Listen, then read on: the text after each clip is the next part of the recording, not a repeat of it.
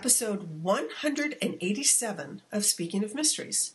I'm Nancy Clare, and joining me is Heather Chavez, whose debut crime fiction novel, No Bad Deed, has just been published. Welcome, Heather.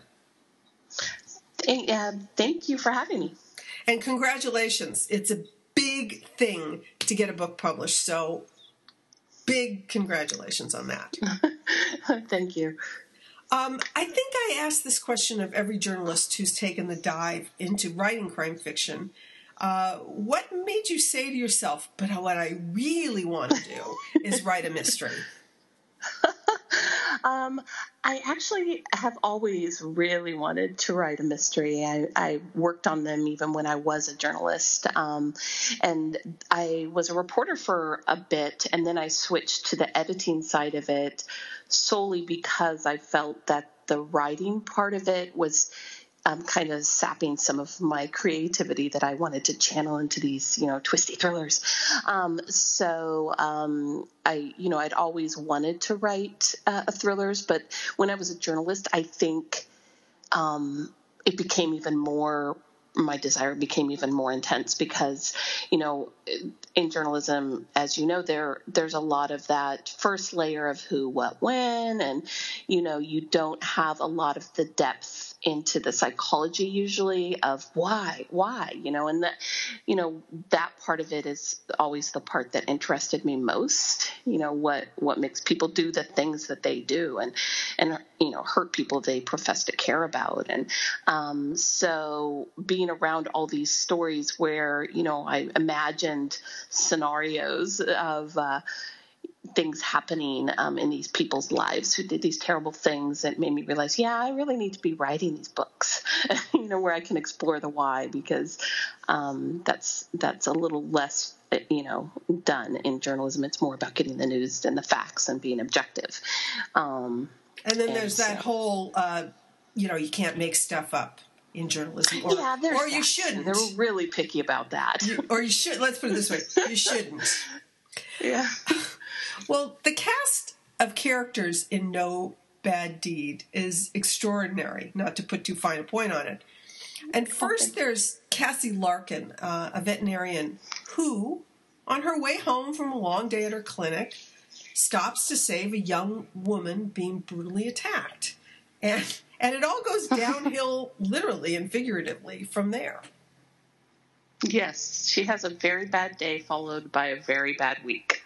um, yeah, I, I she, um, you know, I don't know, but you know, if you've read or heard about how I got the idea, but um, no, I'm hoping of, you'll share that now. Actually, yeah, okay, I'm happy to. Um, so I was picking my daughter up um, at after school care, and there was this young man, probably a young kid, I should say, about maybe 14, who was walking, and then suddenly these two other boys about the same age just descended and attacked, and it was this brief moment of what do I do? Um, and all these questions you know, should I call 911? Do I get out of the car because they're kids, but they're, you know, they're kind of big boys too. And, um, but it ended just as quickly as it had started. I mean, they just scattered and I, I mean, it was just a second or two. It was just so quick before my mind even really had a time to process what was, what was really happening. And so then, um, I had been working on another novel uh, that just was not working. And uh, so I went home and I'm just, you know, obsessed with this idea of what caused um, that altercation. You know, what what caused it, and and how should I have acted? What should I mean? Obviously, I was getting ready to call 911, but also if my daughter was in the car, would I behave differently? Because, you know, as a mom, our first priority is, you know, just taking care of the kids and keeping them safe. Um, but then what if somebody else's kid, you know, was in danger? Um, and mine wasn't there to protect. Would I have acted differently? And then, of course, it became that whole, you know, um, story that became No Bad Deed. And I think the first line of the book is the only line that pretty much it came to me. It stuck. Um, you know, if my kids had been in the car, it wouldn't have happened. And that's you know I think that's one of the few lines I never toyed with. It just it was there from the beginning because it it was a you know part of this idea that came to me that day. And I think um, in the case of Cassie, who has two children, mm-hmm. um, this is one of the motivating factors for the story.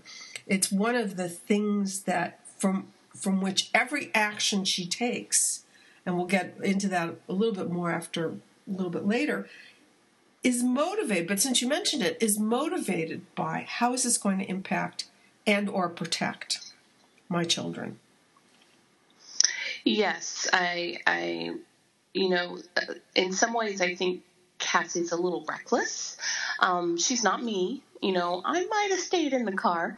Um, but then I might not have. You know, I, I think of that all the time. Like, would I have done the same thing as Cassie? And would I, um, how far would I go to protect my kids? And I think when you have something like that happen, um, you, you can kind of go further than you think you can. Um, you know, everybody has a dark side, and that's actually kind of what appealed to me about this story is the duality of like everyone has a good side, everyone has a bad side, and sometimes people do the wrong things for the right, vice versa, and um, you know, obviously protecting her children is you know a right thing for her to do. Um, and uh, she is very determined that to do that. Um, and she's you know much like i said stronger more agile you know more capable of physically protecting her kids. Um, but she's also you know mentally you know she's strong. In fact you know she starts out thinking that her intellect is is kind of what she's relied on for so many years. You know, she's a veterinarian. She's always tried to, you know, solve problems the, um, using her her brain, and and um, and then she realizes maybe that isn't going to work this time. Um, so yeah, I was very intrigued by how far you would go to protect your kids because I think that pretty much informs a lot of parents, a parents' um, way of thinking and and then there's the attacker, uh, who whose name is Carver mm-hmm. Sweet, and he is a nemesis. Mm-hmm. I I wouldn't wish on anyone that I can mention.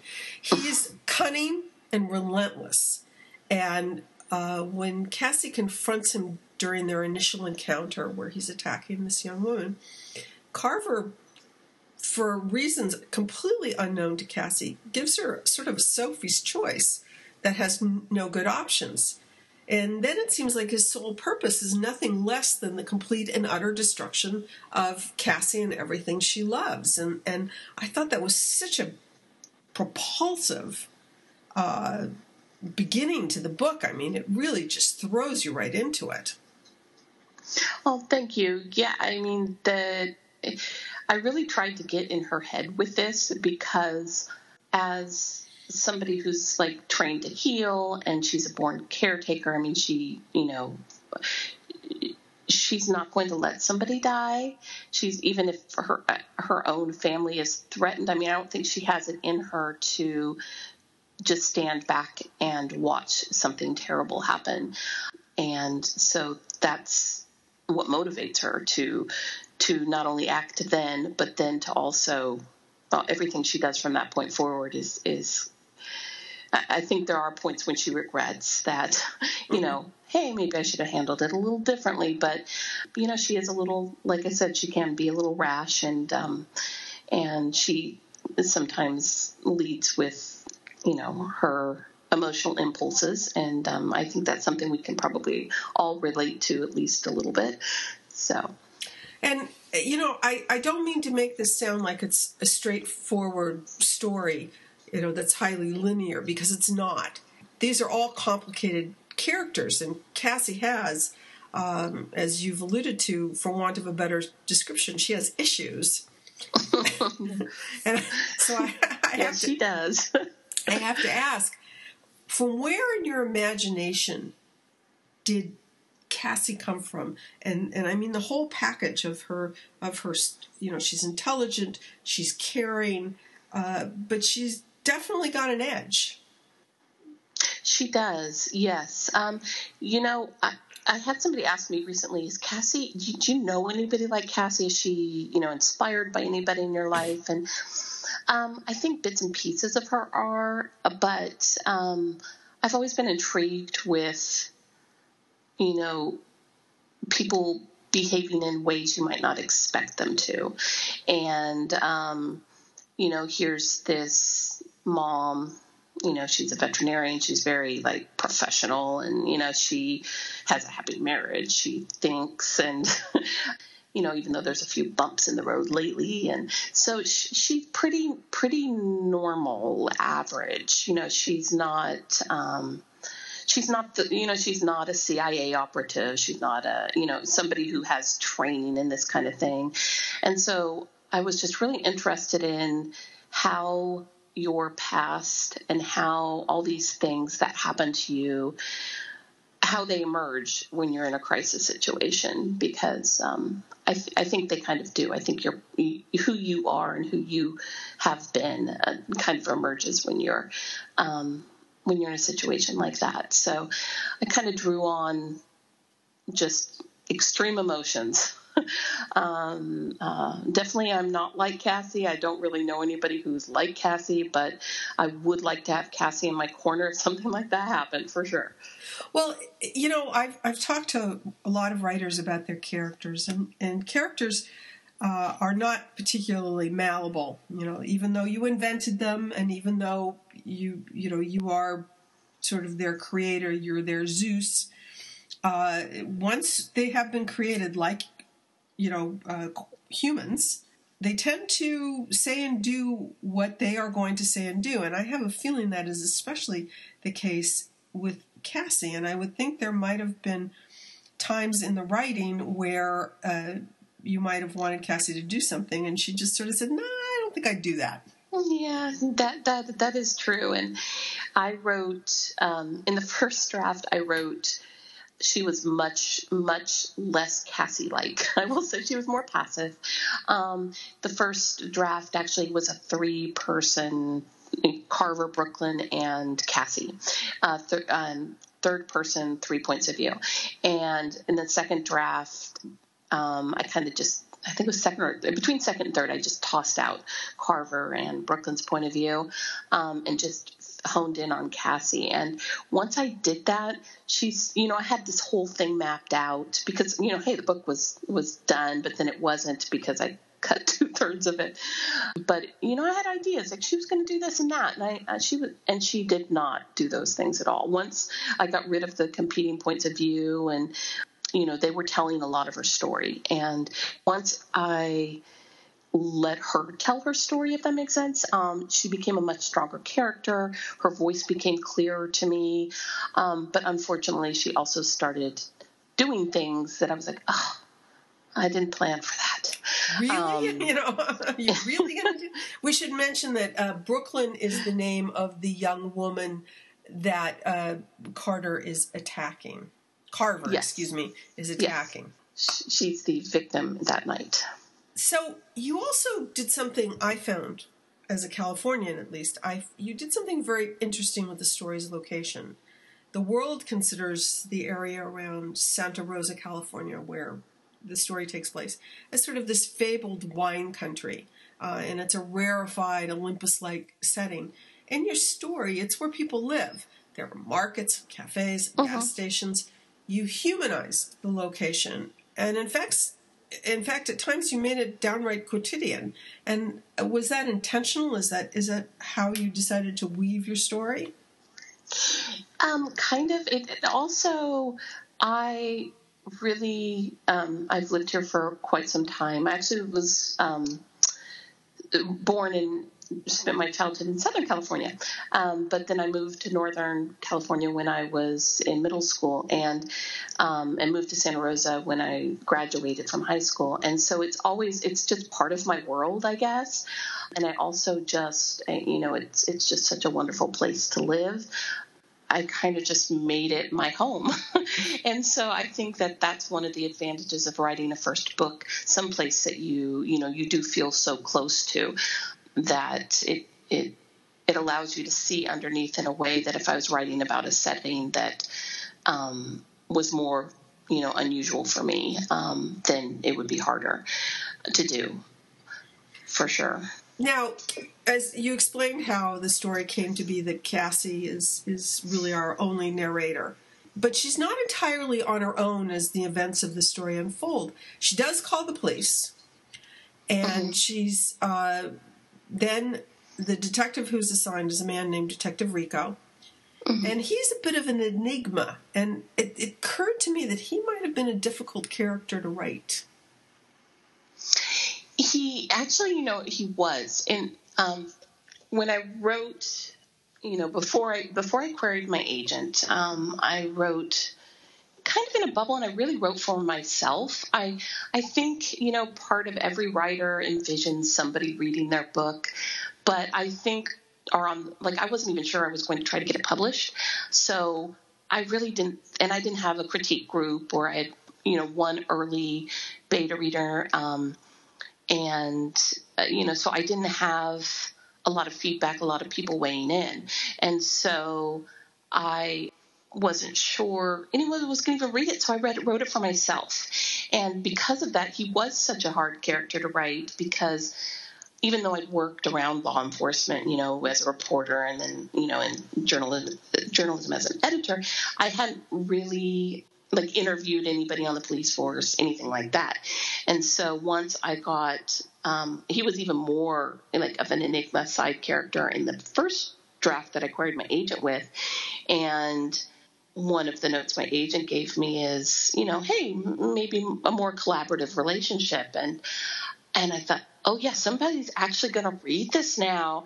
I better go talk to some police officers. And I was very, very fortunate to be able to rely on my my um, colleagues to connect me with a retired uh, lieutenant from from um, from Santa Rosa Police Department, and so I was able to talk to him at length. I mean, we've we've talked for hours, and just to talk about, you know, would you do this? Would you not? Because I think, especially when you write, um, you know, detective fiction or thriller fiction, you know, where where you're, you know, you're seeing it on TV, you're reading the works of some really fantastic writers, and I just wanted to make Rico somebody who was not influenced by outside sources, but more a person that was a real person um, behaving the way you know somebody from the Santa Rosa Police Department would.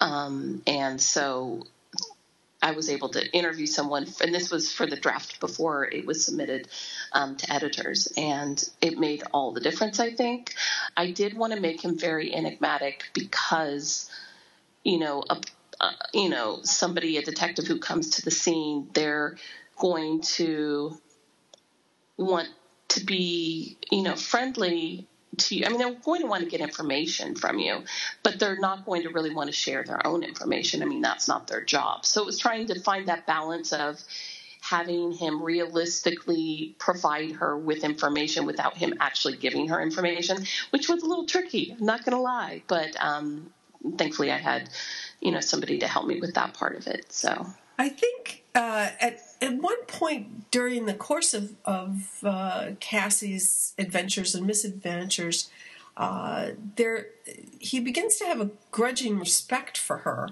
uh, and she for him. I mean, but it is mm-hmm. not it's not a romantic uh, relationship. They're they're just. Um, I think it, there's just a point at which they realize they might need the input from the other. Each needs the input from the other mm-hmm. to get to the next step.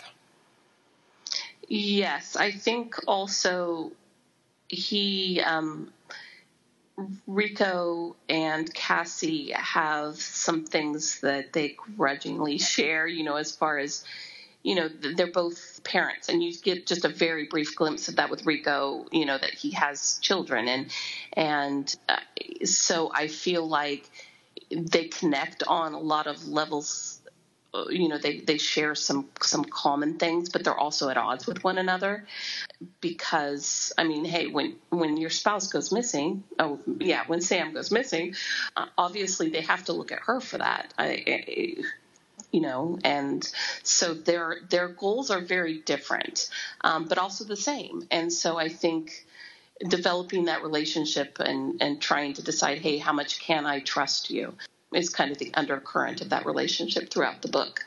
And Cassie is a little less than cooperative most of the time. She is, yes. She she definitely behaves in ways that sometimes get her in trouble for sure. She, um, you know, is afraid, very afraid for her for her husband and, and her children, and she also has a little bit of a um, complex. Hey, nobody can nobody can do as good a job for my kids and my family as I can. So I think, and she's also slow to trust. She's you know because of who she is and her past, she she's slow to trust anyway. So she does she does behave sometimes like um, in ways that maybe she should slow down and, and think it through a little more but but she also very much respects you know law enforcement and their role in it um, in in solving her her family's um, situation. But she also, I think, has a, a, little bit of a question in her mind: Can they do it fast enough? so you know, there's there's a grudging respect, and but then also a you know An a propulsion to try to protect the people she loves. She's. Uh, she just strike strikes me as uh, and struck me as I read about her just impatient and uh, you yeah, know her her motivation her motivation is different from the police, I think. She wants to save her family, and I don't think it's a spoiler to say that her, her family's put in jeopardy. And Detective Rico and the Santa Rosa Police Department's objective is to solve the case. And those oh. aren't necessarily the same thing. Right, right. No Bad Deed uh, strikes me as a standalone novel. But I can't help wonder if any of the characters might return in, in future books, which is a roundabout way of asking you what you're working on now. I'm, the next book is set um, in Southern California, actually, and the Central Valley, so totally different locations. So they, they probably won't pop up in book two. The the book two centers around um, an unemployed, uh, underemployed um, single mom who has this opportunity, you know, to participate in this contest um, that's being sponsored by this eccentric kind of um, mysterious benefactor, billionaire, and um, she's looking at this as a chance for maybe redemption and to, to so it's it's sim, it's similar in that it has a strong female protagonist. There's still there's issues of you know obligations to family versus obligations to self, and so there's there's some elements that are the same, but but definitely none of the same characters. uh, though though there are some that I have an affinity for that I'm thinking, oh, if there's only some way I could find a, a path for one of them in a future novel, but um, maybe book three. Well, that gives us all something to look forward to. Heather, thank you so much for spending time with us uh, and talking about your debut, uh, No Bad Deed. You know, I'm looking forward to the next book. Does it have a title? It does not. It does not yet. So we'll have to. Called, we'll just have to wait. Yeah, it's just called "Very Bad Things Happen" in my head. but but it, it, probably will not stick with that. so, well, yeah. thanks again for your time, uh, and uh, I wish you the best of luck with this book. It's it's really a roller coaster. Oh, thank you, and thank you for having me.